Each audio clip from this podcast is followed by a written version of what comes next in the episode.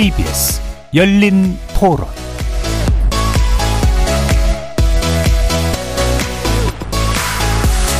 안녕하십니까. KBS 열린 토론 정준희입니다.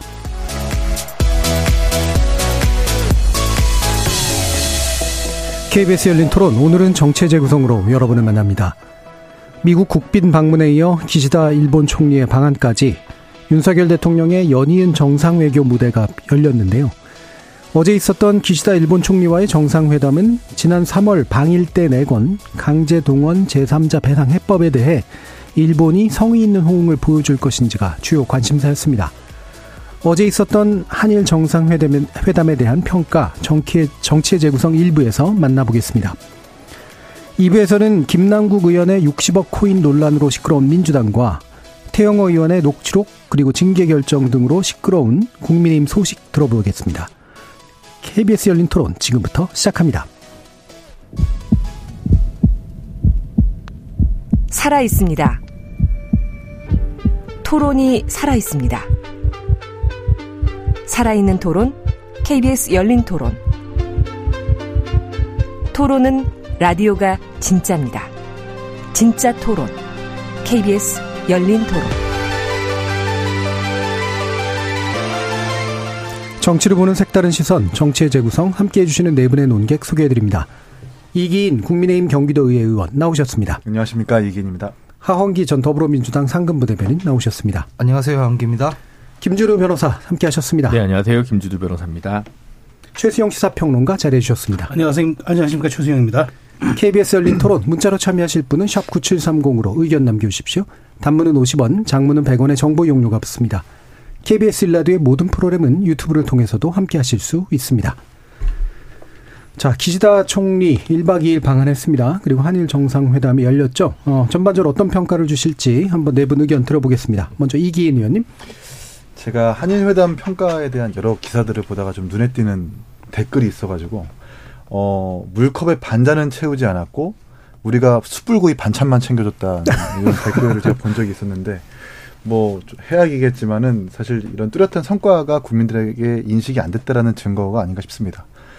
어, 우리가 강제징용 배상안에 대해서 아주 정치적인 결단으로 어, 이렇게 내줬다면 사실상 일본에서도 그에 상응하는 반성과 사과와 같은 과거사에 대한 전향적인 입장 변화가 있었어야 되는데 그렇지 못한 점에서 봤을 때 이번 외교는 최소한의 상호주의에 대해서는 조금 부족한 면이 없지 않아 있었다라고 좀 평가를 하고 싶고 무엇보다 이제 그 오염수 방류 문제에 대해서 이 시찰단을 합의했다고 한국의 시찰단 합의했다고 약속했지만 그 시찰단이 얼마나 효과가 있을지 좀 이런 부분들에 대해서 좀 부족한 면이 없지 않은 방미 이 회담이 아니었나 생각합니다. 예.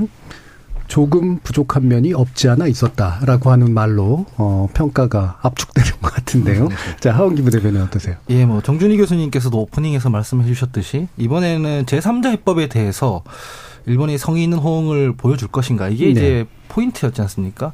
성의 있는 호응을 보였으면 이제 국민의힘에서 얘기하는 대로 물컵의 반을 채우는 게 될 것이고 네. 아니면은 이제 그게 정치적 레토릭에 불과한 게 되는 것인데 사실 물컵의 반을 채웠다고 하기가 애매하죠. 뭐 진정성 있는 사과가 있었던 것도 아니고 뭐 제3자 해법에 대해서 뭐 일본의 전범 기업들이 참여하는 어떤 그런 실질적인 프로세스가 있는 것도 아니고 그래서 사실상 물컵의 반은 채워지지 않았다라고 평가할 수밖에 없을 것 같고요. 그리고 오늘 오전에 보니까 기시다 총리가 뭐 한일 의원연맹 회장인 정진석 국민의힘 어, 의원이랑 간사장인 윤호중 더불어민주당 의원이랑 이렇게 회의하는 자리에서 네. 독도 문제 관련해서 그 일본의 3대 안보 문서 있지 않습니까? 음. 일본 고유의 영토라고 적혀 있는 그 문, 문서, 적기지 공격 능력 보유 이렇게 명시되어 있는 문서인데 재개정 요구를 했는데 그걸 거부했다고 해요. 그런 네. 지점에서 보면 실질적으로 저희가 얻어온 거는 별로 없었다라고 평가할 수밖에 없을 것 같고 핵심적인 사안이었던 후쿠시마 오염수 문제에 관해서도 일본이 지금 물러설 어떤 공간이 하나도 없는 것 같아요. 그냥 뭐 시찰단 파견에 허용한다라고 하지만 시찰이라는 것은 저희가 별도로 조사를 하는 게 아니라 그냥 브리핑 들으러 가는 거지 않습니까? 네. 23일 시기도 너무 촉박한 시기에 잡혀서 브리핑 정도 듣는 게 과연 이게 우리가 얻을 수 있었던 것들 다 얻을 수 있었나 하면 전혀 그렇지 않은 것 같고요. 그래서 이런 부분들에 대해서 뭐 하이, 화이트리스트 이런 부분들은 성과라고 주장할 수도 있겠으나 그건 애초에 일본이 부당하게 무역 보복을 한 것이라고 많은 사람들이 생각하고 있기 때문에 이걸 성과라고 하기에는 조금 애매한 부분이 있지 않나 해서 좀 예. 아쉬웠다라고 평가하고 싶습니다. 예, 하원기 부대변인의 평가는 애매함으로 또 특징이 이어지는 것 같습니다. 예, 자주 사용하는 단어 속에서 이 평가의 핵심 내용이 나오는 것 같은데 아까 이거 짧게 확인해 볼게 이게 재개정 요구는 우리 측에서 동- 같은 목소리로 한 건가요? 아니면 한쪽에서 얘기가 나온 건가요? 이게 어쨌든 의- 그 국회 차원에서 예. 있었다고 해요. 그래서 보도에 따르면 이 정진석 국민의힘이나 윤호중 의원이나 만난 그 자리에서 같이 얘기했다고 보도가 돼 예. 있더라고요. 거기에서 기시다 총리가 뭐 명확하게 반대했다라고 보도가 돼 있어서 이 여기에 대해서 더 이상 진도가 안 나갈 것 같고 근데 이 진도가 안 나가기 시작하고 하나씩 우리가 내어주다 보면 처음에는 한 10m 정도 양보하면 되겠지라고 생각할지 모르겠지만 밀리다 보면 계속 밀리는 거거든요. 뭐 후쿠시마 방류 문제도 관련해서 뭐 독일 같은 나라도 지금 반대하고 있고 태평양 인근의 국가들이 반대하고 있는데 이게 우리가 시차를 한번 허용해주고 뭐 예. 오염수 방류를 허용해주고 그러다 보면 WTO의 제소대에서 지금 안 되고 있는 후쿠시마 뭐 수산물 문제까지도 예. 논리적으로 흐트러지지 않습니까? 그래서 계속 밀릴 수 있기 때문에 어느 정도까지 저희가 선을 긋고 받아낼 것인지를 좀 명확히 하는 게 좋겠다라는 예. 생각입니다. 재개정 요구가 우리 국회 차원의 요구였다라고 일단 어 얘기할 수 있을 것 같고요. 근데 이게 이제 뭐 실제로 이제 당연히 원하는 답을 얻을 수 있을, 있을 만한 요구였느냐의 문제도 물론 있긴 있겠죠. 자 최세영 평론가님 의견 한번 들어보죠. 저는 이제 그러니까 간단히 이번 총평을 하면은 뭐 판은 깨지 않아져 아, 판은 깨지 않았지만 그렇지만 판은 깨지 않은 상태에서 미래에 대한 가능성을 좀 남긴 예. 그런 그런 그 방안이었다. 그러니까 음. 사실 기대에 못 미쳤죠. 왜냐하면 음.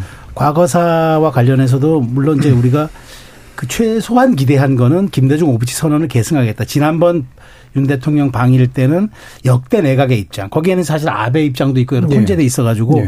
과연 이것을 진정한 아, 일본 정부의 어떤 그 일관된 기조라고 볼 수 있느냐 이런 측면이 있었기 때문에 최소한 과거를 잊지 말되 미래로 나아가자는 그 김대중 오부치 선언 정도는 오, 기시다 총리의 공식 발언으로 네. 나올 거라고 생각했는데 거기에 못 미쳤지만 음. 우회적으로 개인의 입장을 피력하면서 어떤 가슴 아프다 얘기를 했는데 참 그걸 보면서 제가 통석의 염이라는 그 아주 미묘한 네. 예전에 다, 다, 단어가 좀 떠올랐어요. 일왕에서 그렇게 이제 통석의 염이라는 단어를 아주 쓰면서 그때 이제 그 겨우 이제 봉합을 시켰는데 기시다 총리가 개인 개인이라는 것. 그러니까 사실은 총리의 말이 아무리 저 개인의 개인을 전제로 한다 하더라도 총리 입에서 나온 말이기 때문에 네. 그것이 개인의 의견일 수는 없- 없죠. 그러니까 일본의 정서와 일본의 여러 가지의 정치적 상황을 고려해서 본인이 그 정도 절충안을 나온 것 같은데 어쨌든 제가 보기에 그렇게라도 판을 깨지 않은 거는 좀 음. 저 그나마 우리가 좀 평가할 일인 것 같고 이번에 사실 눈에 띄는 성과는 사실 저도 없었다고 봐요. 예. 왜냐하면 우리가 뭐 이렇게 명시적으로 좀 성과라고 할 만한 것들은 별로 없었죠. 다만 이제 미래에 대한 가능성 계속 남겼다는 이제 그런 측면 은 있죠. 이제 뭐 이번에 뭐 후쿠시마 그 시찰단을 이제 구성하는데 제가 보기에는 이제 그 구성 멤버들 잘 짜야 될것 예. 같아요. 이제 그래서 양국이 이건 조속히 합의하되 제가 보기에는 관료들만 하면 안 되고 최소한 민간 전문가들도 좀 참석 참여시키는 쪽으로 좀 해서 이것이 정말 뭐 말하자면 통과 의뢰 차원에서 슬쩍 와보는 것이라 그렇게 생각하면 저는 안 된다고 봐요. 과거 MB 정부가 그 광우병 때 그 한 줄이 문제였단 말이죠. 미국에서 광우병 소가 발견되더라도 네. 우리는 아, 소 소유를 중단하지 않는다. 이게 식량 주권까지 이제 말하자면 일파만파 번졌던 정말 그 도화선이었는데 제가 보기에 이원 먹거리 문제에 대해서는 특히나 이제 이번에 아, 후쿠시마산 수산물 그, 그 문제는 그 좀 더 그 나간 문제겠지만 정말 PK라든가 우리 주부들의 마음을 네. 뒤흔들 수 있는 그런 이슈이기 때문에 좀 조심해야 된다. 그 첫 발걸음이 결국 오염수 처리 문제 아니겠습니까? 이제 그 문제니까 그건 그렇게 좀 정리하는 것이 좋은 정부가 일본에게 좀 더 강도 높게 요구해야 된다고 보고 예. 그나마 이제 뭐 앞으로 경제 문제에 관해서 좀 여지를 남긴 것 그다음에 논란은 있지만 그 히로시마 위령탑 문제 이런 문제도 함께 가는 것에 대해서도 뭐 야당에서 문제는 제기하는데 그럼에도 예. 불구하고 거기에 한인의 2만 명의 그 영혼이 묻힌 곳이기 때문에 양국 정상이 가는 건 그나마 좀 의미가 있고 그래서 저는 그 다시 총화 총론을 펼친다면은 판을 깨지 않은 한일 정상회담이었고 미래로 가는 여지는 남겼지만 그래도 아쉬움 남는다. 예. 세 마디로 제가 평가하겠습니다. 예. 그 후쿠시마 수산물 수입 관련 문제는 이제 PK 같은 경우에는 이제 수산물에 연관된 지역을 아마 그렇죠. 대표해서 예. 말씀하신 것 같고 주부라고 하는 건 아마 이제 우리 수산물을. 소비하게 되는 예. 네, 소비자들을 또 대표해서 말씀하신 것 같습니다. 자, 그러면 이제 김준우 변호사님. 어, 이게 지난주에도 제가 그런 말씀 드렸는데 이제 뭐 결론이 한미일 삼각 동맹이다라는 결론을 내려놓고 진행되고 있는 각종 정상회담의 프로세스인 것 같습니다. 그러다 보니까 강하게 뭔가를 얻지를 못하는 것 같아요. 그러니까 이거를 어, 윤석열 대통령 혹은 윤석열 정부 입장에서는 어, 당대에 어쨌든 어떠한 방식을 써든 어, 막혀있던 어, 한일 관계를 개선하고 한미일 삼각동맹을 강화하겠다라는 결론 하에 나머지를 조금 부수법안처럼 어, 사고하고 있는 건 아닌가라는 생각이 듣고 그 결론을 그렇게 낸 상황에서라면 유의미하다. 한미일이 더 긴밀하게 협력하는 모양새를 특히 미국이 원하는데 거기에서 한일 관계가 개선되고 있고 교류가 늘어나고 있다라는 점에서 아마 어, 한미일 삼각동맹을 지지하시는 분들 입장에서는 그냥 뭐 낙제점은 아니지 않냐라고 이제 보실 수는 있을 것 같아요.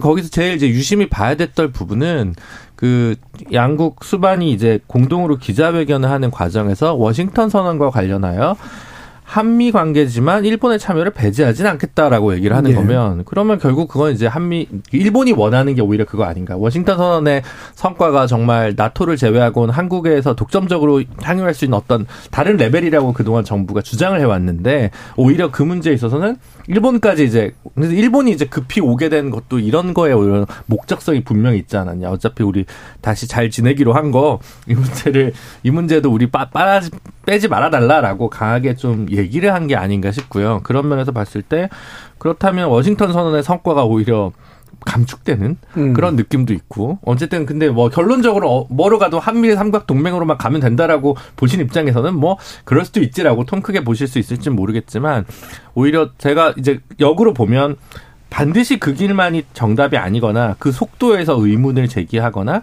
그 가는 과정 위에서 어떤 특정한 조건들이 성취돼야 한다고 보는 입장에서 보면 상당히 불만족스러운 최근의 일련의 행보겠죠. 그 행보에서 음 어제 그제 이- 어제 있었던 어 공동 뭐 기자회견의 내용이나 그 관- 관련 과정들이 전부 이렇게 좋게 평가되지는 않을 것 같습니다. 아마 뭐 이벤트로는 이제 현충원의 총리가 방문을 하고 그리고 이제 다음번에 G7 히로시마에서 어 원폭 평화 기념공원 방문해서 위령비 앞에서 같이 이제 조의를 표한다. 요 정도의 이제 이벤트는 기회적인 단계에서는 충분히 구상할 수 있고 설레가 없는 것도 아니기 때문에 굉장히 사실 뭐 굉장히 대단한 건 아니, 아니지만 어쨌든 뭐 한일 관계 개선의 뭐 신호탄으로 볼 수 있는 여지는 분명히 있겠죠. 그래서 저는 그게 이제 겨- 정해진 결론하에서 외교 실무진들이 최대한의 노력을 다 했구나. 라는 부분은 알겠습니다. 예. 그거를 이제 이해한다는 것과 이 결론에 동의한다는 것 사이에 조금 차이가 있다 보니까 그거는 아마 이제 국민들 눈높이에도 좀 달리 볼 것 같습니다. 좀 시찰단 문제라든가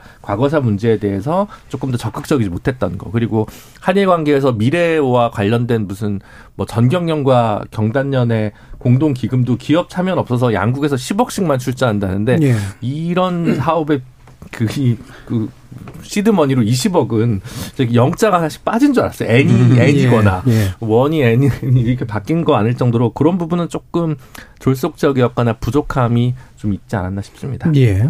지금 이제 전반적으로 평가해 주신 내용들 가운데 그러니까 쟁점이 크게는 한 세 가지쯤 나오는 것 같습니다. 그래서 과거사 문제 또는 역사 인식 문제 그리고 강제동원 해법의 실효성 문제 요게 한 가지가 있고요. 오염수와 이제 수산물 수입에 관련된 문제 그리고 이제 그 한일 한미 이제 그 방위 체계 안에 이제 일본을 어떻게 아, 끼워 넣는 방식이 될 것인가라는 그런 부분이 될 것 같은데요. 일단은 그래도 이게 제일 중요한 문제긴 하니까 해법 문제에 대해서 좀 더 얘기를 해보죠.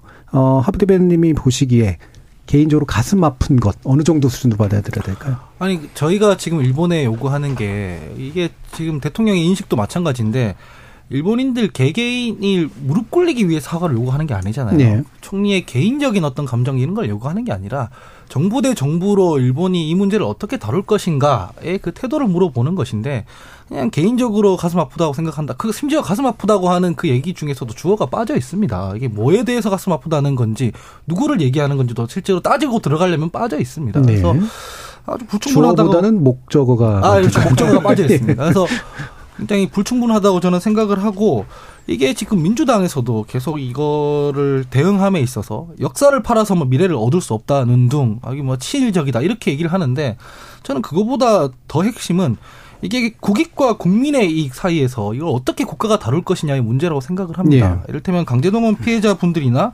위안부 피해자분들은 살아 계십니다. 강제동원 피해자분들 세 분 정도는 당사자이고 피해자들이 살아 있는데도 불구하고 두 분은 이 삼자 해법에 대해서 반대하고 계세요. 음.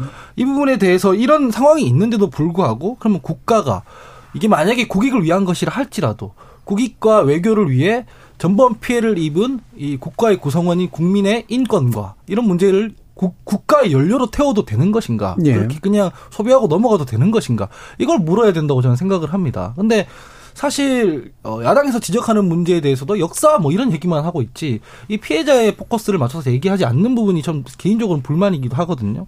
그래서 이, 이 강제동원 문제 제3자 해법에 대해서 대통령이 얘기할 때도 그러면 지금 이 피해자랑 어떻게 우리가 이 국가가 이 해결을 할 것인가에 대한 부분은 다 빠져 있고 음. 우리가 일본과 미래로 가기 위해서 내가 결단한다 이 얘기만 하고 있는 것이거든요. 결과적으로는 결국 반작용이 생길 수밖에 없는 행보라고 저는 보기 때문에 이제 무려스럽게 보고 있는 중입니다. 예, 최선 의원. 저는 이제 사실 기시다 총리가 왜 이렇게 서둘렀을까? 음.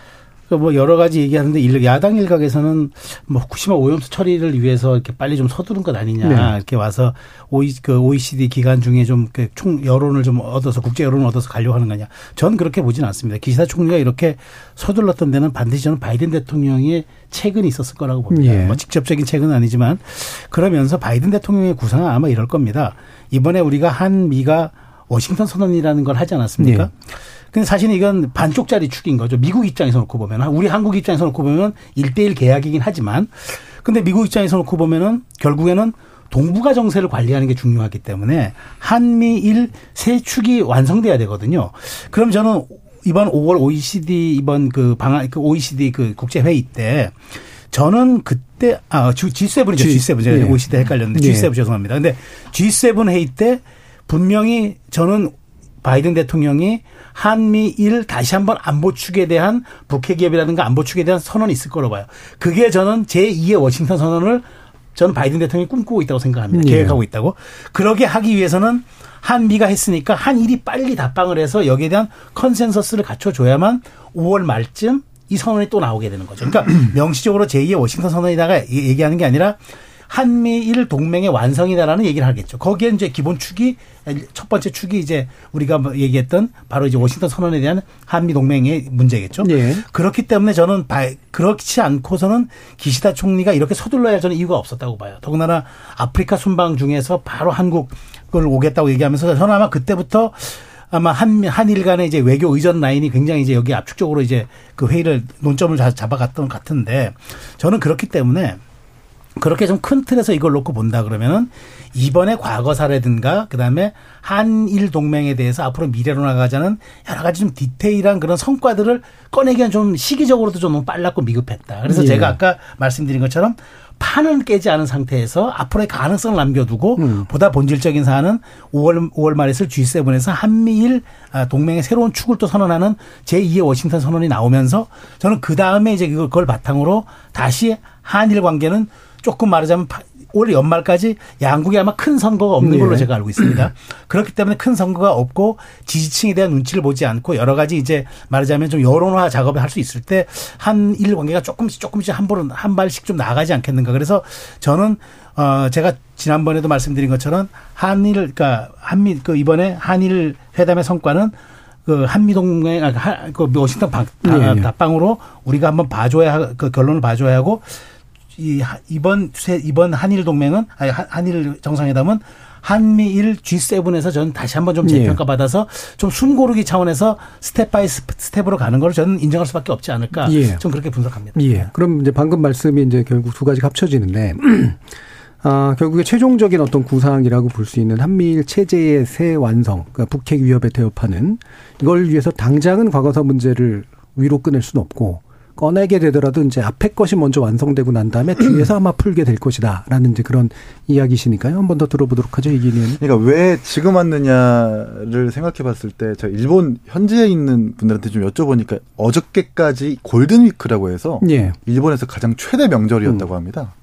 사실 국민들한테 자국민들한테 뉴스에 가장 관심이 좀 떨어져 있고 여행을 많이 가는 시기라서 좀 이제 긍정 회로를 돌려 돌려가지고 우리 한국한테 좀 좋은 선물을 주려고 하나라고 음. 생각했었는데 결과적으로 그건 좀 아닌 것 같고 저는 NCG 때문에 왔다고 생각합니다. NCG 왜냐하면 어, 2000, 아베 총리가 이제 살아있었을 때부터 자민당 내에서 어떤 얘기가 나왔냐면, 어, 비핵 3원칙, 일본이 가지고 있는 비핵 3원칙, 이게 보유하지도 않고 제조하지도 않고 반입하지도 않는다. 이 세 가지 원칙 중에서 반입하지도 않는 것에 대해서 이제 재논의해야 된다라고 자민당 내에서 얘기가 나오고 있거든요. 예.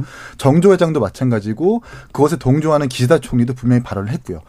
이것 들을 NCG를 통해 가지고 좀 확대 개편한 다음에 종국에는 어 뭐 핵 보유까지는 아니더라도 아시아판 나토를 꿈꾸는 어떤 이런 빌드업이 아닐까?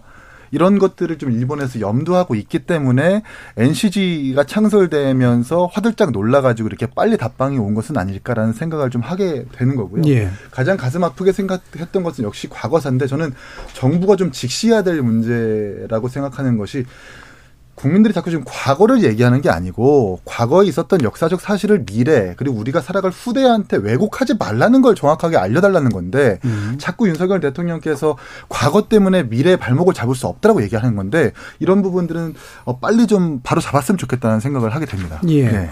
만약에 이제 두 분의 말씀을 이제 모아서 아시아판 나토를 만들기 위한 그래서 이제 좀 마음이 좀 급한 기수사 총리의 방안이었다라고 본다고 한다면 과거사 문제가 뭐 좋게 만들 수는 없겠지만 아쉬운 부분도 분명히 이제 있을 테니까 그 아쉬움을 이용할 수도 있었을 것 같은데 덧붙이자면 예. 이- 어, 얼마 전에 또 위안부 할머니 한 분이 돌아가셨거든요. 예, 예. 그 정부에 등록된 240명의 할머니 중에 이제 한 자릿수입니다. 이런 것들을 한일 회담이나 답방 회담에서 꺼내지 않은 적이 단 한 번도 없습니다. 예. 근데 이런 것들 의제나 요구 자체가 일어나지 않았다라는 것은 그냥 과거사로 묻어버리고 미래로 나아가자라는 이런 조금은 잘못된 판단이 정부 내에 좀 만연하게 있는 것 같다. 예. 예. 됩니다. 김준일 변호사님. 그래서 이제 그 이기현 의원님이 너무 잘 지적해 주신 거고 교수님도 아까 이제 방금 얘기해 주셨는데, 그러니까 지금 한미일 삼각 동맹을 원하는 게 한국 이 아니라 일본과 이제 미국이 모두 이제 원하고 있는 상황에서 한국이 늘 여기서 어 오히려 이것이 긴장을 격화시킬 수 있기 때문에 좀 유보적인 태도를 취하다가 지금 이제 전략적 명확성으로 넘어간 거잖아요. 그렇게 서- 입장을 전반적으로 선회했다 하더라도 어, 이렇게 급하게 다 들어주고 답방을 받아줄 이유는 또 없는 거죠. 왜냐하면 이제 과거사 문제에 대해서 네. 어느 정도 또 전향적인 게 아니라면 음, 일단 지금 답방은 좀 시기상조인 것 같다. 너무 빠르다라고 얘기할 수, 얘기할 수 있었을 것 같은데 용산에서는 어, 조속한 답방 자체가 성과다라고 음. 보는 인식에서 출발하는 게 아닌가 싶습니다. 그 예. 그리고 이제 거기에 덧붙여서 몇 가지 뭐 이벤트들이 있으면 적어도 지금 뭐 팽팽하게 이 문제는 뭐 진보 보수가 지난주 한국갤럽 기준으로 보면 아 갤럽이 함부로 얘기했군요. 네, 5월 1일부터 4일까지 이루어진 전국 1000명을 이룰 통해 이루어진 중앙선거 여론조사 심의에서 확인할 수 있는 내용에 따르면 42% 42%로 이제 그 찬반 잘했다 못했다가 팽팽하다는 겁니다. 그러니까 예. 국내 정무적인 요소에 봤을 때 한일 정상회담을 개최하는 것이 그렇게 나쁘진 않을 것 같다. 반대파도 격렬하게 반대하겠지만 보수층도 충분히 결집시킬 수 있다. 그러므로 이 정상회담 답반 빨리 받는 거 괜찮은 것 같다라는 정무적 판단을 한 게 아닌가 조심스럽게 저는 좀 추정해 봅니다. 그래서 어 제가 봤을 때는 모든 것들이 갈때뭐 그 속력도 중요하지만 방향이나 뭐 모든 것이 다 함께 중요한데 방향이 맞 본인 생각들이 맞다 하더라도 이 속력 조절을 조금 하는 것이 어 그리고 그 안에서 좀 어, 따낼 수 있는 것들이 충분히 있었을 텐데 그 부분들이 좀 대단히 아쉽다는 생각이 듭니다. 예. 한국갤럽 자체 조사까지 아마 얘기를 인용해서 해주신 것 같고요. 예. 한국대. 예전에 노무현 대통령께서 한미 FTA 할 때 지지층도 반대를 했어요. 그래서 뭐라고 했냐면 여러분들이 반대하고 성명 내고 그렇게 화내 주시는 덕분에 제가 미국과 협상할 때 말빨이 좀 선다 이런 얘기를 했거든요. 그 기시다 총리가 개인적으로 내가 가슴 아프다 이런 얘기는 할 수 있죠. 왜냐면은 일본의 이익을 대변하는 사람이니까 그렇게 얘기할 수 있습니다. 일본 입장에서는. 그리고 심지어 그 정도 얘기했는데도 제가 오늘 보도를 보니까 일본 우익들은 화를 내고 있다고 하더라고요. 네. 그런 얘기 할 필요가 뭐 있냐고. 근데 대통령이 그거를 이해해줄 우리 대통령이 그걸 이해해줄 필요는 없잖아요. 예. 지금 계속 과거사의 틀로 얘기를 하지만 아직 살아계신 분이고 현재 진행형인 상황이다. 우리가 제3자 해법을 얘기할 때도 이게 우리가 감수해야 되는 부분들이 많이 있다. 당신들이 여기에 대해서 충분히 호응을 안 해주면은 이 판이 계속 갈 수가 없다. 미래로 같이 간다는 거는 말, 말하자면 2인 삼각인 건데 서로 발이 맞아야 앞으로 나가, 나가는 것이지 우리는 앞으로 나아가려고 하는데 당신들이 쭈뼛쭈뼛거리면 넘어지게 되지 않습니까? 그럼 엉망진창이 될 수밖에 없는 것이고 그 억지로 나가려고 하면 몸이 다 상처투성이가 되게 마련이거든요. 지금 후쿠시마 얘기 같은 것도 보면 G7에서 분명히 얘기가 나올 겁니다.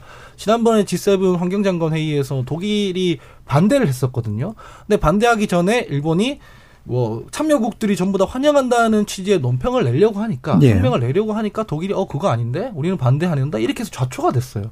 이걸 한 번 더 시도하려고 할 텐데 여기에서 인접국이고 실질적으로 피해를 제일 많이 입고 제일 반대가 심한 한국을 레버리지로 쓰려고 할 가능성이 되게 높습니다. 예.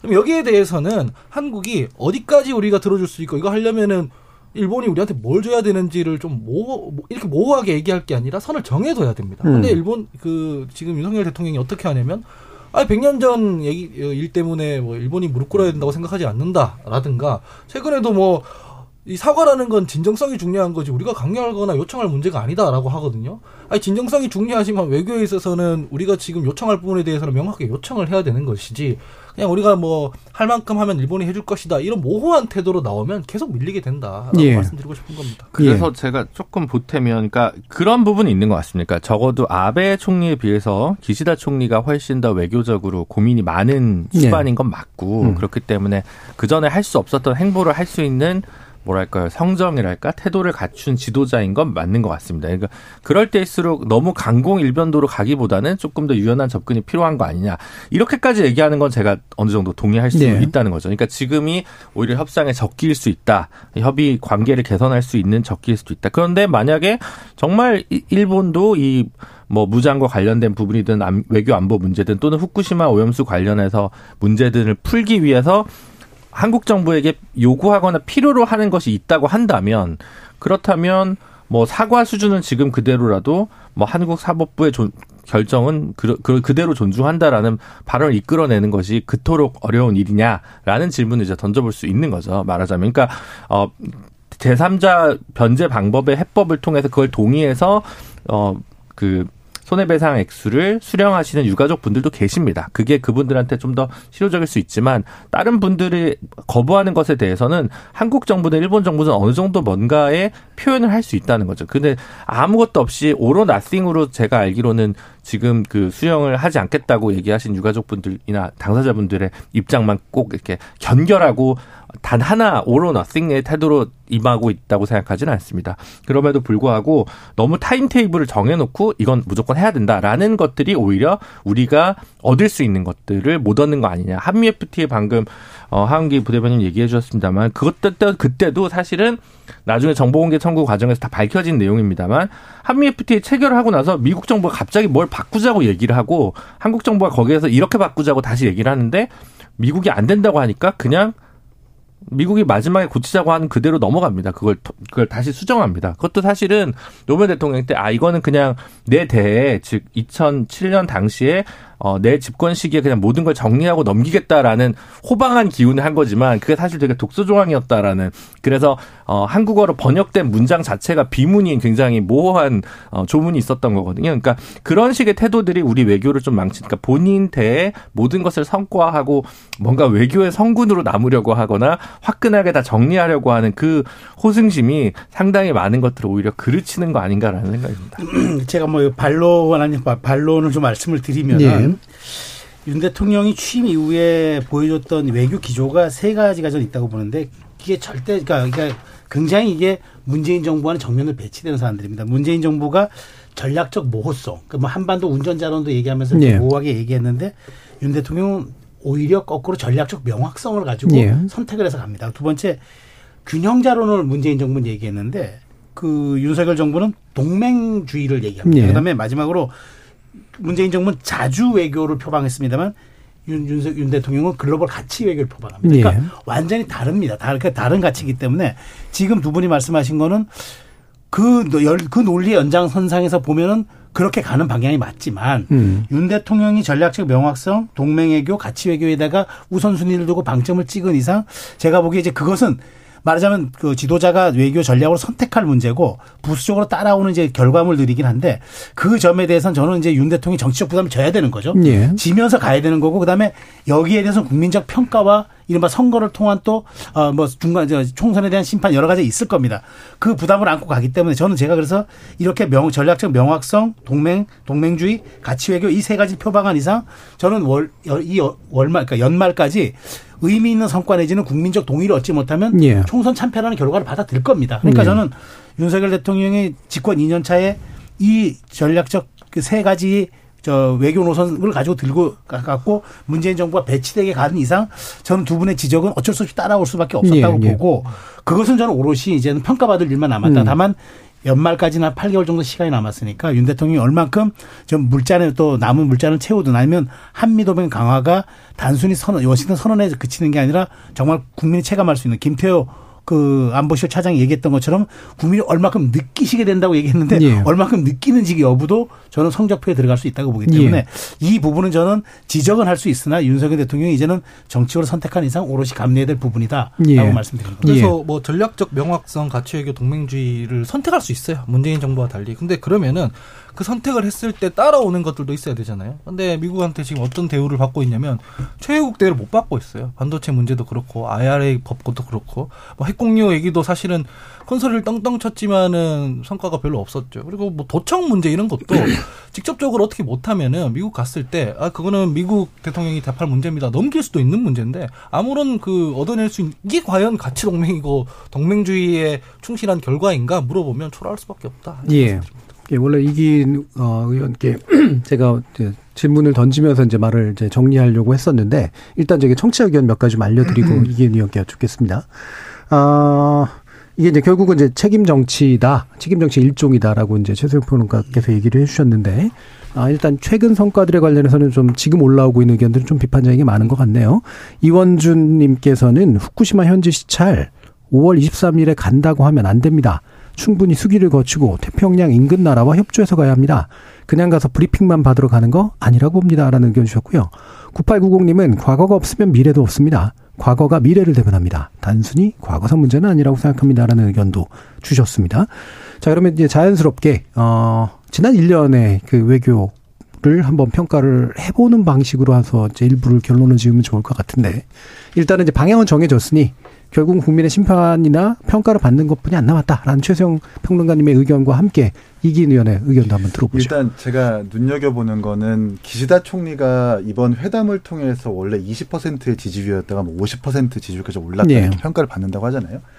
이번에 산케이 신문, 그러니까 야후 재팬에서 올려져 있는 산케이 신문이 자체 앙케이트로 조사한 어, 기시다 이 회담으로 인해서 양국의 관계가 좋아질 것 같냐라는 조사를 했더라고요.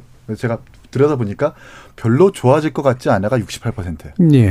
그리고 좋아질 것 같다가 14%. 예. 그거는 이제 과학적인 조사는 아니죠. 그렇죠. 앙케이트니까. 여기 상케이 신문에서 한 건데 이게 결국 정말 더 구체적으로 들어가면 일본 자국민들도 그렇게 큰 기대는 하고 있지 않는 듯해요. 예. 예, 이런 부분들을 우리가 좀 정확하게 직시해야 될 것 같고 아직 뭐 성과라고 하기에는 1년밖에 채 안 돼가지고 좀 음. 섣부를 수 있겠습니다만 과거사 문제나 외교 문제나 또 뭐 국내 정책인 뭐 근로시간 문제 같은 경우라도 공통적으로 지금 생- 생- 어, 이렇게 발생되는 것이 소통이 부족하다라는 것밖에 말씀을 드릴 수가 없겠어요. 예. 부처 간의 소통이든 국민들 간의 소통이든 정부가 어떤 영웅 심리를 가지고 있는지 모르겠는데 이런 것들을 우리가 해결을 해야 돼라는 강박에 빠져 있는 것 같습니다. 음. 이걸 가지고 우리 때 모든 이 악순환을 끊어야 돼라고 한- 판단한 다음에 국민들의 어떤 consensus가 없이 혼자 결정하고 추진하는 이런 모습들이 여러 갈래 보이거든요.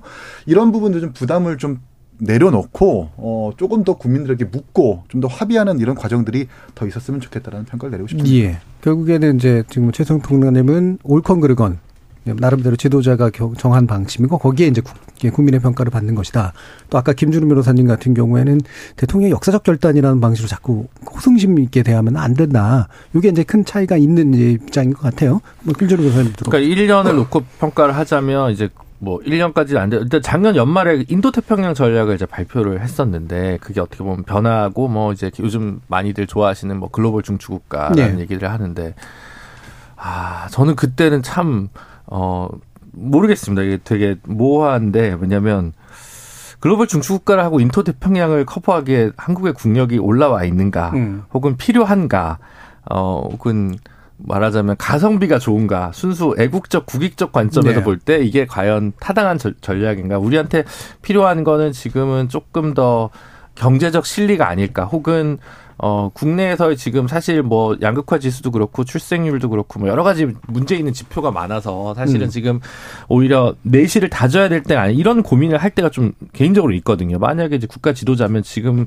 외교에 힘을 쓴다면 저 멀리 그 인도양에 있는 그 그 동해안 아프리카 동해안에 있는 국가들까지 커버하는 전략을 지금 쓸 만큼 우리에게 그러한 나- 있는가라는 거에 대해서 저는 사실 조금 의문이거든요. 그래서 그런 면에서 봤을 때 제가 뭐 문재인 정부를 막 지지하거나 이런 건 아니었지만 뭐 남방 외교 아세안에 좀 더 집중을 한다거나 좀 그런 우선순위를 택하는 게 되게 예. 필요한 정도의 수준의 레- 레벨에 있는 국가가 아닌가 우리가라는 음. 생각이 좀 들어서 예전에는 WTO에서 어떻게든 최혜국이나 그 개발도상국 지위를 얻으려고 어, 그 발버둥을 치던 대한민국이 물론 원조 공여국이 되고 뭐 되게 어, 좋은 일을 하고 있습니다만 너무 빨리 말하자면 예전에 88년처럼 샴페인을 터트린 것처럼 외교가에서 뭔가 샴페인을 터트리려고 하는 거 아니냐라는 생각이 좀 많이 들거든요. 예. 저희는 1번이 동북아고 그 다음에 이제 외, 어, 경제 무역적으로 이제 관계 있는 그 열강 사강들 외에는 이제 동남아 이 정도 가, 그리고 이제 어 자원 외교 때문에 어, 자원 수급 때문에 중동 지역 에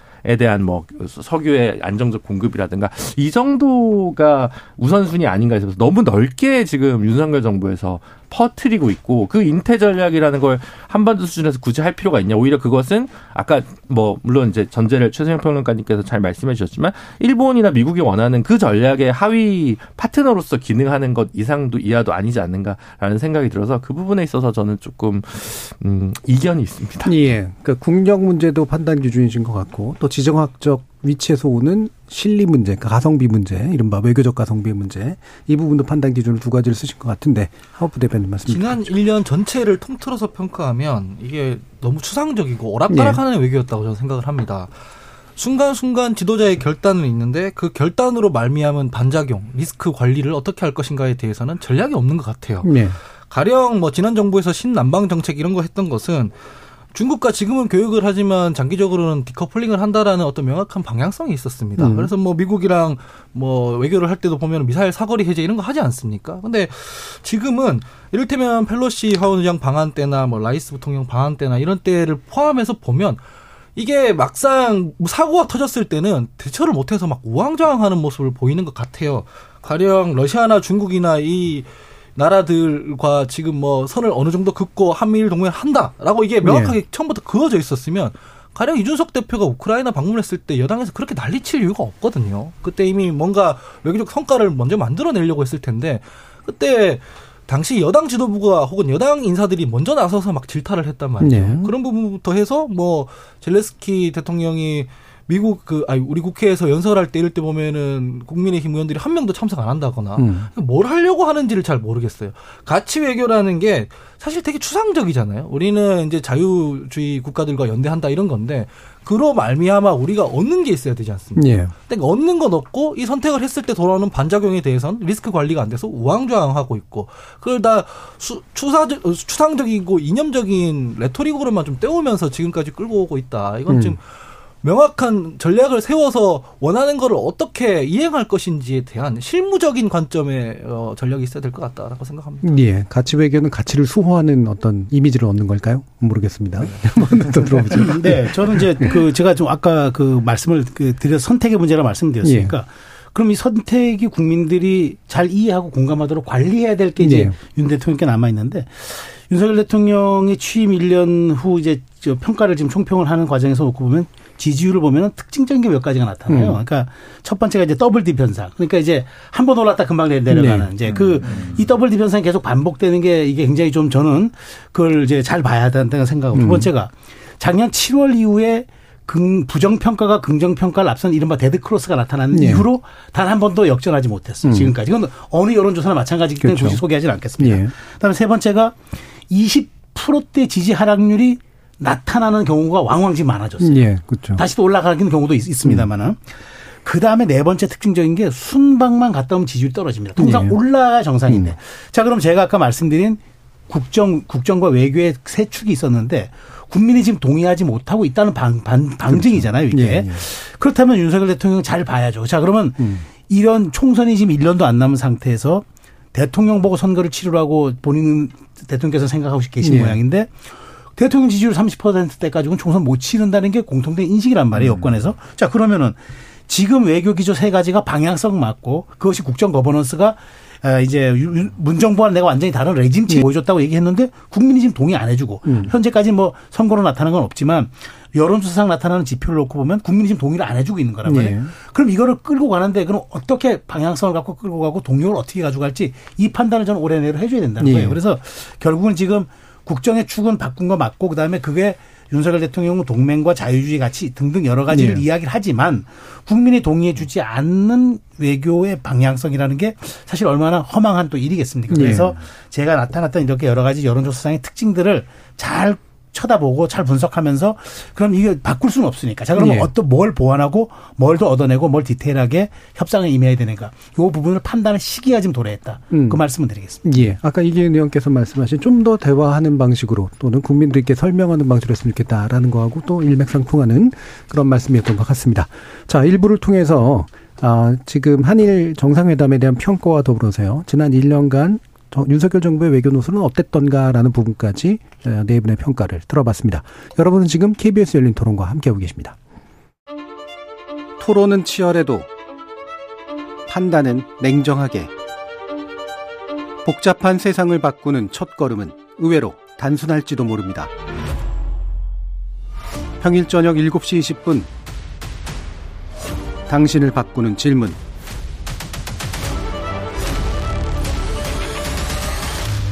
KBS 열린 토론 KBS 열린 토론 정치의 재구성 최수영 시사평론가 김준우 변호사 하홍기 전 더불어민주당 상근부대변인 이기인 국민의힘 경기도의회 의원 이렇게 네 분과 함께하고 있는데요. 어, 2부에서는 양당의 또, 어, 여러 가지 내용을 이제 짚어보려고 하는데, 일단은 민주당 얘기를 먼저 좀 해보겠습니다. 어, 김남국 의원이 이제 가상화폐를 보유하거나 투자했다라고 하는 것을 둘러싼 여러 가지 층위의 이야기들인데요. 이게 어느 정도까지 커질지 아니면 뭐 어느 정도 다뤄지다가 좀 잠잠해질지 그것도 좀 궁금하긴 한데, 아, 민주당 이야기를 먼저 듣기 전에 나중에 한번 좀 들어보도록 하고, 먼저 김진우 변호사님 말씀 한번 듣죠. 네, 뭐 어쨌든 어떻게 보면 어 큰 일인지 작은 일인지 저는 아직은 가늠이 좀안 예. 됩니다. 어. 음. 돈봉투 사건은 1억인데 이건 60억에 나오니까 60배씩이나 중요한 사건인가? 예. 아니면 어 정확하게 법 위반이 없는 사건과 이 민주주의가 그 매, 매수 매표될 수 있다는 사건의 경중을 비교하면 예. 참 하여튼 세상의 일이라는 걸 어떻게 가늠해야 될지 잘 모르겠다는 생각이 좀 많이 들고 그리고 이게 결국은 뭐 20, 30대 층에서 어떻게 바라볼 것이냐 뭐 이런 것들도 음. 좀 조금 더 지켜봐야 될 문제가 아닌가 싶습니다. 정무적인 효과만 놓고 보면요. 예. 뭐 법리적으로야 지금 아직까지는 명료하게 사실관계가 다 드러난 게 아니기 때문에 누구를 뭐 도덕적으로 뭐 심판하고 안 하고의 문제보다는 아직은 좀 더 투명하게 오늘 어느 정도 입장이 나오긴 했습니다만 음. 김남국 의원이 조금 더 어, 제기되는 질문들에 대해서 투명하게 밝혀내됨에 따라서 그 파장 효과를 좀 가늠할 수 있을 것 같습니다. 하지만 그냥 어뭐 뭘까 배가 아픈 사람들은 많이 있을 수 있을 것 같고요. 그래서 그거는 이제 최세영 평론가님이 얘기하시는 인식의 문제이기 때문에 뭐 어떻게 보면 뭐 내로남불 논란이라든가 이런 것들이 여러 가지로 같이 얽히면서 민주당 입장으로서 그게 이게 좋은 일은 절대 아니기 때문에 예. 굉장히 그 어, 이 사태를 관리하는데 되게 어려움을 겪을 것 같다는 생각이 많이 예. 들었습니다. 아직까지는 이제 법적 문제는 잘은 안 보이고 음. 정치적 문제일 텐데 일단 당분간은 자 이미지 또는 인식의 문제일 거다 하면서 슬쩍 넘기셨습니다. 최승호 예, 예. 저는 저 사실 이게 정말 언제나 정치는 정, 정치는 진짜 사실보다 인식이라고 얘기하는데 예. 김남국 의원은 이슈가 발생했을 때 지금 이슈를 대하는 태도를 놓고 보면 예. 국민들이 전혀 동의가 안 돼요. 음. 왜냐하면 어쨌든 국회의원이 직업 윤리라는 게 있어야 되지 않습니까? 국민의 공복이고 선출된 사람인데 근데 자신이 거액의 가상 자산을 보유하고 있으면서 가상자산 과세 유예법을 발의한 건 사실 아닙니까? 예. 근데 거기에 대해서 무슨 뭐 노인들 얘기합니다. 그게 부모 봉양하면서 뭐 부모들에게 좀 잘해주자는 제도 발의하는 게 그게 나쁜 일이냐는 식으로 물타기를 하는데 예. 그건 본질을 전혀 그건 모르는 거죠. 그리고 그리고 본인이 어쨌든 그동안 뭐 코스프레 얘기하면 본인이 매우 기분 나쁘게 반응하는데 어쨌든 본인이 거액의 후원금도 받은 건 사실 아닙니까? 음. 그건 분명한 사실 관계인데 본인이 그러면서 호소했던 게 저 어렵습니다 얘기했는데 사실은 어렵지 않았잖아요. 예. 그럼 본인이 이게 정서의 문제고 이거는 말하자면 본인이 위법과 탈법의 문제는 아니지만 최소한 이런 부분에 대해서는 고개를 숙였어야죠. 음. 그런데 내가 위법한 게 뭐가 있느냐? 국민의힘 나보고 이제 와선 판, 그 이제 와선 처음에는 법, 법 얘기하다가 이제는 뭐 도덕 윤리 얘기한다. 국회의원한테 도덕 윤리 당연히 적용돼야죠. 예. 왜 적용이 안 됩니까? 그러니까 저는 그런 문제들, 그러니까 저는 이제 이 문제가 이제 다시 국면 전환을 하겠죠. 이제 어, 사실관계를 본인이 얘기하고 또 이제 뭐 꺼내놓, 꺼내놓으면서 한- 얘기를 하는데 보십시오. 그렇지 않아도 국민들이 김의겸 의원에 대한 여러 가지 불쾌한 기억들이 있는데 또 무슨 그 갬블러들 게임하듯이 예. 다 걸게 하겠다네. 모든 걸 정치 때문에 다 걸 테니까 또 건단 얘기합니다. 아니 무슨 국회가 도박판도 아니고 이렇게 얘기하면은 국민들이 여러 가지 진보 진영 속에서 지지하는 사람들도 김남국 의원을 좀 이해해 주려고 하다가도 도대체 저는 이슈를 다루는 태도에서 예. 전혀 공감 능력이 없는 거예요. 그래서 저는 사실관계 영역은 앞으로 뭐 국회 윤리를 가든 검찰의 수사를 가든 이제 나타나겠지만 저는 김 의원이 이 문제를 이런 식으로 접근한다 그러면은 이런 건 법률용어로 개전의 정도 없을 뿐더러 저는 김 의원이 정말 국민의 공복이라는 생각을 갖고 지금 이 문제를 대하는 건지 아니면은 아, 내가 뭘 도대체 법적으로 잘못한 게 뭐야? 예. 있으면 얘기해 봐요라는 식으로 대하는 건지 너무나 명확 관한 일 아닙니까?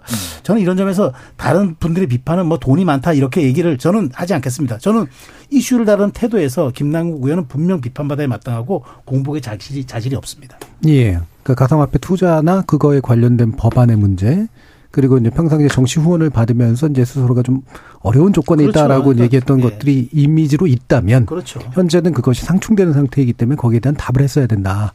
자, 이기인 의원님. 네, 저도 사실 최재형 평론가님 말씀에 동의를 하는 게 코인을 하는 건 문제가 없습니다. 예. 다만 이제 이 사태가 터졌을 때 어떻게 나오느냐가 국민들이 지금 관심을 갖고 있는 건데 당장 이 사태가 터 졌을때 어떻게 얘기했냐면 어 그럼 이준석은 음. 이런 식이거든요. 예. 그럼 이준석은 그리고 한동훈 장관의 작품이다. 뭐 이렇게 음. 얘기했는데 알고 보니까 이 자신이 가지고 있는 코인의 대량 인출 때문에 거래소에서 FIU한테 이렇게 신고한 부분이기 때문에 예. 그럼 거래소의 작품이라인가라고 해도 앞뒤가 좀 안 맞고 음. 이 이거 사태 이 이슈를 좀 대하는 태도가 전혀 지금 소위 말하는 이재명 씨 그럼 너는 그럼 당신들의 문제는 이렇게 거론하면서 자신의 문제를 이렇게 좀 물타기 하려는 예. 이런 것들 때문에 국민들한테 좀 비판을 받고 있다고 생각을 하고 어 좀 석연치 않은 것들은 많습니다. 그러니까 어떤 돈으로 이 코인을 샀느냐 그리고 정보를 알았느냐 그리고 판 돈 그 코인을 판 돈 처리한 돈은 어디 있느냐 인데 오늘 해명 자료를 봐도 조금 석연치 않은 것이 주식을 판 돈을 가지고 코인을 샀다고 얘기를 하지만 그 다음 연도에 그대로 사실 그판 주식만큼의 예금이 그대로 들어가 있습니다. 예. 이제 그 중간에 오른 가격으로 어, 부족분의 예금을 채워놨는지는 모르겠는데 이런 부분들은 소명 자료에 없더라고요. 이런 것들은 국민들한테 조금 어, 석연치 않은 부분 생각할 것이고 코인을 해본 사람들은 알 겁니다. 이 위믹스라는 코인이 리스크가 굉장히 많은 코인이에요. 예. 사실상 이렇게 좀 속된 말로 잡코인이라고도 할 수도 있겠고 음. 김치 코인이라고 할 수도 있겠는데 위메이드가 좀 작전 의혹이 많, 많았다라는 그런 의혹 때문에 많은 젊은 층들한테 좀 비판도 많이 받고 예. 피해자도 좀 많답니다. 그런 코인을 한순간에 80만 개를 한다는 건 정말 말이 안 되는 거거든요. 이- 이를테면 이런 거죠. 정말 안전한 삼성 주식이라도 한꺼번에 80만 개를 살 수는 없습니다. 음. 리스크가 엄청난 이 코인에 대해서 80만 개를 한꺼번에 대량 구매했다? 이건 절대 알 수가 없는 거라서 예. 이준석 대표가 페이스북에 올렸다가 지운 부분도 뭐 코인 정보방을 잠깐 들락날락했다 이런 얘기까지 있는데 이런 부분들에서 정확하게 좀 소명이 되어야 한다. 근데 좀 입증은 어려울 겁니다. 음. 그리고 이것들을 얼마나 현금화했는지 그리고 전량 처리했다면 지금 거래소에서 어떻게 남아 있는지 이런 것들을 저- 정확하게 소명을 해줘야 이런 깨끗 의혹이 깨끗하게 해소될 것이지 이런 식의 해명 계속 자기한테 유리한 것들만 계속해서 강변하는 해명으로는 계속해서 파장을 키울 것이고 오히려 돈봉투 이슈는 잊혀질 만큼 더 사태가 커질 것 같습니다. 예. 7086님께서 자신이 발의한 법안에 찬성표를 던지지 않았으니 괜찮다고요. 참 대단한 사람입니다라는 말씀을 주셨는데 찬성표를 던졌다고 하네요. 예. 찾아보니까. 네. 예. 처음에는 예. 안, 그 참석을 안 했는데 음. 두 번째 유예 법안이 통과될 때는 본회의에 참석해서 찬성을 의결을 했다는 거거든요. 예. 그러니까 네. 이런 게 이제 물론 그 당시 젊은 층들의 그 어떤 분위기를 받아서 스스로가 젊은 또 세대 의원이니까 그, 그 불만을 해소시켜 주겠다라는 발언을 발의를 하고 뭐 통과시키고 이런 건 괜찮은데 근데 그러려면 이제 아예 그 전에 이제 소유 자체를 안 했어야 되거나 털었어야 되는데 그걸 안 했다는 거죠. 지금 문제는. 자, 들어보죠. 제 감각으로는 돈봉투보다 어, 이 건이 아마 이미지에 더 타격이 클 겁니다. 예. 돈봉투 관련은 우리나라 국민들 뭐 워낙 정치 혐오가 심하기 때문에 아이 뭐 정치권에서 또 저랬나 보다 할 텐데 이 문제는 민주당이 이제 고질적으로 지적받아왔던 내로남불이랑 이 상관이 있기 때문에 더 이미지에 타격이 클 가능성이 높다라고 예. 저는 생각을 하는데 차근차근 말씀드리겠습니다. 그 제가 이긴 의원님 말씀하시는 거 웬만하면 다 어, 합리적이다 동의하는데 요번 것만은 생각이 좀 다른 게 저는 코인 하는 것 자체가 문제가 아니다라는 말에 동의 안 합니다. 왜냐하면 정치인은 정치인으로서의 태도가 이 관련돼 있는데요. 이준석 대표가 프로그램 코딩해서 뭐 알고리즘 투자로 선거 두세 번 이길 돈을 벌었다. 아, 이길 돈이 아니라 치를 돈을 벌었다 했을 예. 때 제가 황당했습니다. 코인 때문에 지금 젊은 사람들이 이게 지금 자살하는 사람도 있고 우리 사회에 지금 희망이 없어서 한방주의로 가는 경우도 많고 그럼에도 불구하고 제도가 지금 정돈이 안 돼가지고 막 사기가 횡행하고 이런 것 때문에 지금 이 문제인데 정치하겠다는 사람들이 이 제도를 어떻게 하면 정비할까 이걸 어떻게 하면 시장을 안정화시킬까 고민하는 게 아니라 코딩해가지고 뭐 돈 벌러 들어간다 이게 전 정치적으로 온당하다고 생각하지 않습니다. 예. 하지만 이준석 대표는 그 본인이 얘기를 했어요. 어, 이 코딩에서 돈 번다고. 근데 우리 당은 어떻게 했냐면 기억나실지 모르겠습니다만 박상기는 아니라고 있었어요. 음. 그뭐 법무부 장관이나 뭐 유시민 작가님이나 이런 분들 와서 코인 사기다. 이거 자- 가상자산으로 인정 못 한다. 이런 얘기를 많이 하고 코인 자체를 약간 나쁜 것, 도덕적으로 나쁜 것처럼 이렇게 대해 왔어요.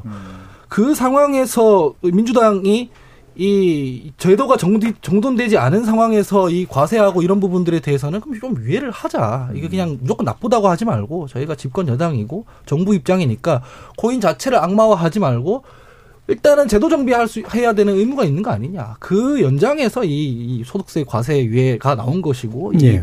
김남국 의원이 뛰어든 것이거든요. 그러면 그 국면에서 김남국 의원이 코인 관련해서 제- 제도 정비하기 위해 뭐 어떤 노력을 크게 했냐? 저는 잘 모르겠습니다. 이 음. 과세 유예하는 거 말고는. 그렇기 때문에 이게 이 부동산이랑 비슷해요. 부동산 관련해서 민주 정부가 어떻게 했냐면은 이 집할게를 드리겠다, 뭐 각종 규제를 하면서 사람의 정당한 욕망까지도 다 악마화하면서 막상 뚜껑 열어 보니까 자기들이 똘똘한 형태를 갖고 있었지 않습니까? 코인에 대한 민주당, 민주진영의 입장이 그랬는데도 불구하고 막상 뚜껑 여니까 자기가 60억씩 갖고 있다. 이러면 어떤 사람들이 그걸 납득하겠습니까? 이게 예. 법률적으로 이해 충돌이다 아니다 이 문제가 아니에요. 음. 조국 장관 같은 경우도 사모펀드 관련해서는 무죄 났지 않습니까? 법률적으로는 그지만 그 해당 그 사안에 대해서 국민들이 문제 삼는 건 뭐냐면 공직자들이 재산 신고를 똑바로 하고 이 재산이 이해 충돌 여지가 있으면 그 구멍을 막아가지고 못하게 하자. 그 역할을 민정수석이 해야 되는데 본인이 사모펀드 했잖아. 그럼 문제다. 이렇게 접근하는 거거든요. 재산 신고 안 되는 이, 이 사실 자, 자산을 본인이 보유하고 있었고 정돈을 제도 정돈을 하기 위해서 노력을 하지 않았는데 지금 막상 뚜껑을 여니까 이렇게 많은 수익 창출이 돼 있었다. 그러면 법적으로는 나는 이거 뭐 이 지금 절차대로 뭐 재산 신고했다라고 할 수 있겠지만 그걸 바꾸기 위한 어떤 것도 하지 않았기 때문에 이거 핑계가 안 된다고 생각을 하고요. 예. 때문에 이 부분에 대해서 난 불법 아니다, 난 검소하게 살아왔다 이렇게 대응하는 건 국민들한테 예. 설득력이 없을 것 같다. 혹시 한부대 대변님이 이제 그 동작국 쪽 생각이 있는 건 아니신가요? 요거 일단 명확하게 하고. 예, 전혀 아닙니다. 안산 아니야 안산? 동작이 아니라 아, 죄송합니다. 그거- 안산. 원래 살던 데가 동작 네, 쪽이었었죠. 예. 그, 그러니까 저는 아까 모르겠다고 한 게 지켜봐야 된다라는 의- 의미보다 진짜 제가 모르겠는 부분이 이런 것 같은데요. 그러니까 저는 사실은 코인에 호기심이 있어가지고 앱은 다운받아 봤는데 가입을 안 해가지고 음. 네. 사본 적은 없습니다. 참고로 사본 적은 없는데 그래서 코인이 약간 이거는 좀 말이 안 되지 않냐. 가치가 없는데 가치가 창출되는 게 맞냐. 블록체인 기술은 알겠는데 암호화폐는 약간 뭐랄까요. 암시장이나 어떤 블랙마켓의 환전 용도로 끊임없이 생겨나는 시장 아니냐라는 입장을 저, 정치적으로는 가지고 있었습니다만 그 코인판이 벌어졌을 때 그 30대, 20대의 세대, 저보다 조금 더 어린 세대들의 그 반응을 보면 이게 왜 나빠? 이걸 왜 나쁘게 얘기해? 라고 얘기하는 예. 이게 되게 컸다는 거죠. 그래서 제가 이거를 20, 30대 층에서 이 문제를 어떻게 바라볼지를 잘 모르겠다는 거예요. 예. 전, 저, 저는 오히려 올드한 시각으로 원래 뭐 제 연령보다 또 항상 더 올드한 시각이었습니다만 이건 아니다라고 얘기를 하는 쪽 예, 입장인데 거의 한 60대 돼야 되는 네. 거예요. 전 너무 올드스쿨이라 그래서 예. 그런지 이건 아니다라고 되게 쉽게 얘기할 수 있는데 그렇게 쉽게 얘기할 문제인지를 잘 모르겠다라는 거고요. 어떻게들 생각들 하신가? 김남국 의원이 유능하네. 예. 음. 이렇게 혹시 보는 사람은 없을까? 음. 뭐 예를 들어 공직자로서 재산 뭐 공개 안 하거나 일부 얘기하거나 뭐 예를 들어 좀뭐 어, 경제적으로 여유가 없다고 코스프레한 건 잘못됐지만 어떻게 볼지를 제가 잘 모르겠다는 측면에서 예. 세대별로 이게 되게 다를 것 같다라는 생각이 들고 다른 한편으로 뭐 아까 조국 장관 얘기했지만 민주당이 최근에 뭔가 공격을 받으면 검찰의 피해자로 이렇게 둔갑을 해서 사과하기보다는 끝까지 버티는 쪽으로 계속 가는 게 예. 요즘 좀 횡행하는데 별로 바람직한 것 같지는 않습니다. 근데 그게 어떤 어떤 트라우마에서 계속 발생해서 반복되고 재생산되다 보니까 나쁜 버전들이 계속 나타나고 있는 것 같아서 저는 뭐 그거는 별로 그리고 지금 현재까지 스코어로 김남국 의원의 해명 태도나 이런 것들은 저 제가 봐도 낙제점입니다. 이게 예. 좋지 않다고 생각하고요. 근데 이제 앞으로 이 문제를 어떻게 바라볼지에 대해서 물론 이제 그럼에도 불구하고 옛날 시각으로 따지면 국회의원이 의정 활동을 열심히 하다고 몇 억씩 코인을 사는데 시간을 썼어? 이거는 불합리한 거 아니야? 이건까지는 대부분 동의할 수 있지 않을까라는 예. 생각이 좀 들어서 네 하여튼 저는 그래서 되게 약간 복잡한 예. 제가 잘 모르는 다음 세대의 그 다양한 의견들의 분포를 좀 어, 보고 싶은 지켜보고 싶은 생각이 좀 큽니다. 예. 제가. 여기서 이제 그러니까 뭐 국민의힘 포함해서 민주당 측에 드리고 싶은 세 가지 질문이 있습니다. 첫 번째 질문이 뭐냐면 김남국 의원의 이제 당연히 이 윤리적 문제를 어떻게 처리할 것인가 첫 번째, 두 번째 김남국 의원의 그러면 코인을 보유하고 있는 의원들은 더 없는가? 예. 그 국민의힘도 마찬가지예요. 정말 그거는 저는 없는가 물어보고 저- 저는 문제를 한번 봐야 된다고 생각하고 세 번째 이게 가장 중요합니다. 김남국 의원이 사실은 신고가액이 신고 금액이 15억 원이었는데 뭐 본인은 억울해하지만 어쨌든 최대 정점을 찍었을 때 가치가 60억 원이었으니까 그럼 실제 재산의 4분의 1밖에 안 된다는 거잖아요. 그럼 이게 재산이 온당하게 평가된 겁니까? 아니잖아요. 자, 근데 이걸 국회의원 300명이 몰랐을까요? 저- 저는 알았다고 봅니다. 네. 유사 출신이 많아요. 제가 좀 찾아봤더니 법안이 4개가 이 가상자산에 대해서 공직자 윤리에 포함시키자는 법안이 4개가 올라와 있다고 네. 그래요. 근데 아무도 안 했어요. 민주당 180석이었잖아요. 그러면 힘의 크기는 원래 책임의 크기와도 비례하는 법 아닙니까? 안 했어요. 근데 저는 이거 굉장히 간단한 문제거든요. 그냥 가상자산을 포함시키면 됩니다. 그 법안의 한 줄에. 그리고 그 가상 자산을 평가하는 가액 기준은 시행령으로 하면 됩니다. 예. 천만 원 정도를 가이드라인 두고 그 이상 되는 거 한다. 근데 아무도 안 했어요. 자, 그러니까 이렇게 그 법안이 유예되는 건 다 동의해주고 법안 발의하면서 정작 자기들과 관련된 이해 충돌이 될 수 있는 이 가상 자산을 실제 그걸 공직자 재산에 포함시키는 여부에 대해서는 아무도 네 개의 법안이 왔지만 모르쇠로 일관했던 거예요. 예. 이 점은 이제 정말 그, 그동안 틈만 나면 법안을 통과시키려고 했던 민주당이 제가 묻는 질문이고 이게 국민의힘까지 과연 자유로울 수 있느냐. 이것도 예. 제가 국민의힘에 드린 질문이죠. 음. 그래서 김남국 의원이 던진 이 불씨가 사실은 개인에 그치는 게 아니라 가상 자산이 국회의 재산의 은, 뭐 은닉 혹은 증식 수단으로 활용될 수 있었다는 게 분명한 거니까 이 점을 지금부터 어떻게 양당이 처리할 것인가 정치권이 음. 예. 이걸 처리할 것인가 저는 이 문제도 대단히 중요하다고 봅니다. 예. 국민의힘 이야기도 좀 해야 되니까 한 1분 정도 혹시 양단 이야기를 그럼 발언 주 드리면서 한번 들어보죠. 이기인 의원님.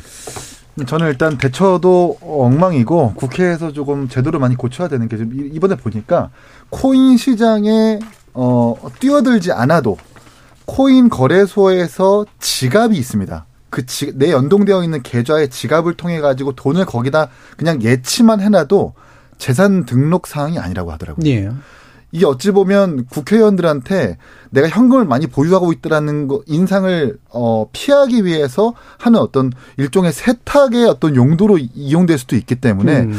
근데 또 이것들을 좀 자산으로 인정하는 건 또 다른 문제라고 하더라고요. 그렇죠. 좀 들어보니까. 예. 그래서 좀 세밀하게 좀 접근을 해야 되고.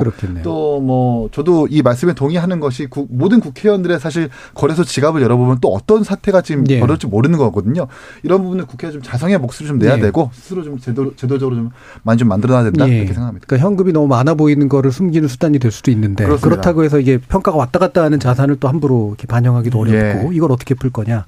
하우김 대변인. 그러니까 뭐 최근에 루나코인 예처럼 이 현물 시장이 흔들어 버리는 사례도 많고 피해자도 많이 양산하고 네. 이런 거지 않습니까? 그게 제도가 제대로 정비되지 않았기 때문인 거고 그 책임은 지금 정치인들한테 있습니다. 그래서 최소영 평론가님께서 말씀하신 그 질문에 대해서 민주당이 대답을 못 해요. 저건 뭐 어쩔 수가 없는 것이거든요.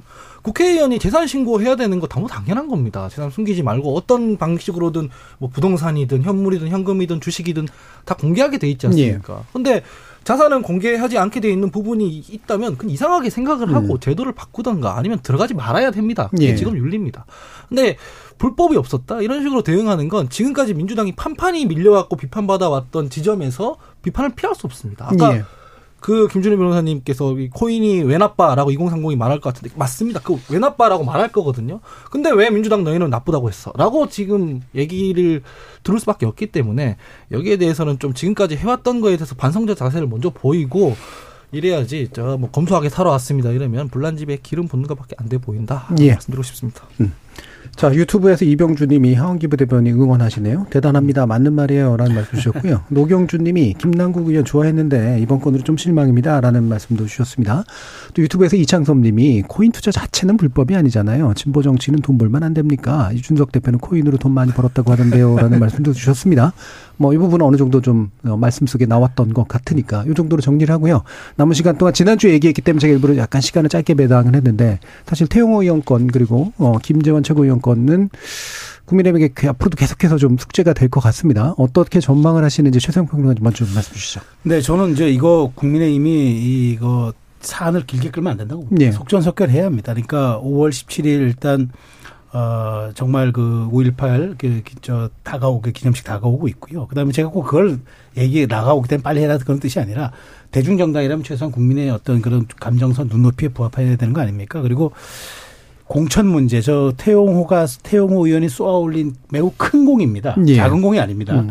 저큰 공을 빨리 처리를 해줘야 됩니다. 그러지 않으면 저게 더 부풀어져 가지고 풍선처럼 날아다닐 수도 있기 때문에 그래서 저는 뭐 일각에서 뭐 보니까 뭐 오늘을 넘길 수도 있다 뭐 이런 얘기 나오는데 저는 뭐 그 동의가 어려워요. 왜냐하면 이거 뭐 그냥 제가 보기에 윤리위원들 뭐 그렇게 이준석 대표만큼 복잡한 사안도 아니고 음, 예. 네, 저는 그냥 짤막하게 처리하면 될 일인데 이걸 어쨌든 처리해서 저 두 분들이 불복을 하겠다고 얘기를 했지만 그거는 그 사후의 문제입니다. 그건 또 정당이 거기에 또 오롯이 또 그 결과에 대한 책임을 지면 되는 거고 어쨌든 저 두 분에 대해서 최고위원회를 열지도 못하는 식으로 우회해 가는 식으로 이렇게 지금 정당을 운영하는데 저 문제를 더 끈다? 음. 저는 저는 수- 그 여당으로서의 저는 그거는 좀 치명적인 문제이기 때문에 예. 어쨌든 오늘 윤리 결과가 저는 어떤 형태로도 나올 것 같은데 저는 중징계가 나와서 음. 저분들이 뭐 소명은 소명과 또 법률적인 건 별개로 하더라도 이 부분에서는 당이 명확한 선을 좀 그어준 건 필요하다 라고 생각합니다. 음, 예, 김주리 변호사. 법률적으로 따지는 거랑 정치적으로 예. 따지는 거 전 여기서 항상 징계 문제에서는 좀 다르게 가거든요. 음. 그러니까 저는 뭐 이게 1년 이상의 중징계가 나올 게 맞냐. 그럼 제가 변호사면 아 제가 이 사건 하겠습니다. 네, 이렇게 얘기할 거거든요. 징계 6개월에 차라리 내년에 공천을 주지 않는 방식으로 정리를 해야지. 아예 싹을 다 자른다는 방식으로 더 길게 한다고 하는 것이 오히려 왜냐면 이분들은 최고위원 하는 게 다음번에 공천 받아서 다시 여의도에 입성하기 위한 목적이었기 때문에 좀처럼 그냥 승복하고 다른 자리를 받겠습니다. 가만히 있겠습니다. 할 것 같지가 않으세요. 이분들 자체가 특별히 뭐 개파가 세게 있으신 분들도 아니고 그러다 보니까 뭐 아주 아주 기회적으로 처리하면 6개월에서 9개월 내지의 징계를 받고 공천은 가급적 안 하는 걸로 추후에 다른 심사 기준을 적용하는 것이 아마 어, 국민의힘이 빨리 해야 될어 그 뭐랄까 기회적인 해법이 아닌가라는 생각이 좀 들고 그냥 저 정치 평론가로 쉽게 얘기하는 거 화내면서 아 이런 사람도 어떻게 그 최고위원 자리에 합니까 무조건 자르고 뭐 중징계를 해야죠 예. 뭐 이렇게 얘기를 하기 쉽겠지만 또 뭐 일이 그렇게 하다가 오히려 동태가 나거나 되게 무리한 징계가 나중에 법률적으로 백래시로 다가올 수 있기 때문에 아마 그런 부분 정도는 국민의힘 지도부나 윤리위에서 고민해야 되지 않을까 싶습니다. 예. 자, 고민을 어떻게 하고 있습니까? 이 가불기에 걸렸다고 생각하는 게 약하게 징계하면 국민적인 비판을 피할 수가 없을 예. 그렇죠. 것이고 예. 강하게 징계하면 김재원 최고, 태영호 최고 어떤 사람들입니까? 그러니까. 가만 안 있을 겁니다. 예. 가처분뿐만 아니라 특히 태영호, 태영호 같은 경우에는 아니 사실 정무수석에 그런 말 있었다라고 얘기하면 그 파장을 저희가 감당할 수가 없거든요. 그리고 예. 그 녹취뿐만 아니라 다른 녹취까지 있을 수도 있는 가능성이 있기 때문에 이거 당 지도부든 윤리위든 쉽게 결정할 수 있는 문제가 아니라서 저도 당 구성원 참 골치 아픈 문제이고 개인적으로 이 김재원 최고 같은 경우에는 자유한국당 시절에 그 이제 치우쳐져 있는 그 이념 속에서 한 발자국도 못 나갔다라는 것이 굉장히 좀 가슴이 아프고 그리고 태영호 최고 같은 경우는 우리 당이 어떤 당입니까?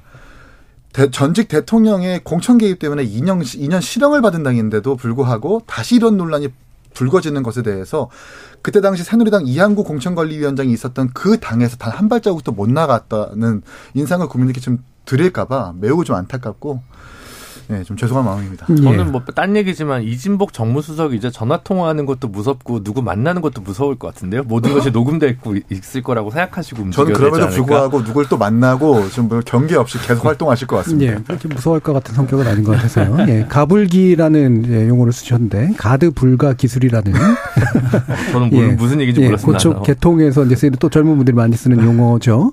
아, 다시 말하면 방어가 어려울 정도의 어떤 탁월한 기술, 뭐 이런 공격력이 좋은 기술, 뭐 이런 정도의 용어로 생각하시면 되겠는데요. 자, 예, 어떻습니까? 저도 이거 보면서 음. 이거 어떻게 해야 되는지를 모르겠다. 가불기에 걸렸다라고 생각을 하는데 저도 보좌진을 해봤고 이기인 의원님도 보좌진 아마 해본 걸로 저는 알고 있는데 보통 그 의원과 보좌진은 그냥 직원이 아니거든요. 예, 정치적 동지일 수도 있고 뭐 이해 이 당사자일 수도 있는데 하여튼 뭐 운명 공동체라서 음. 거짓말을 잘 안 해요. 왜 안 하냐면 거짓말로 하면은 보좌진이 오판하게 되잖아요. 음. 오판해서 보좌하게 되거든요. 그러면은 결국 둘 다한테 손해기 때문에 거짓말 안 하기 때문에 전 그 녹음 파일에 나온 게 진짜라고 생각을 합니다. 음, 근데 그거를 폭로도 잘 안 해요.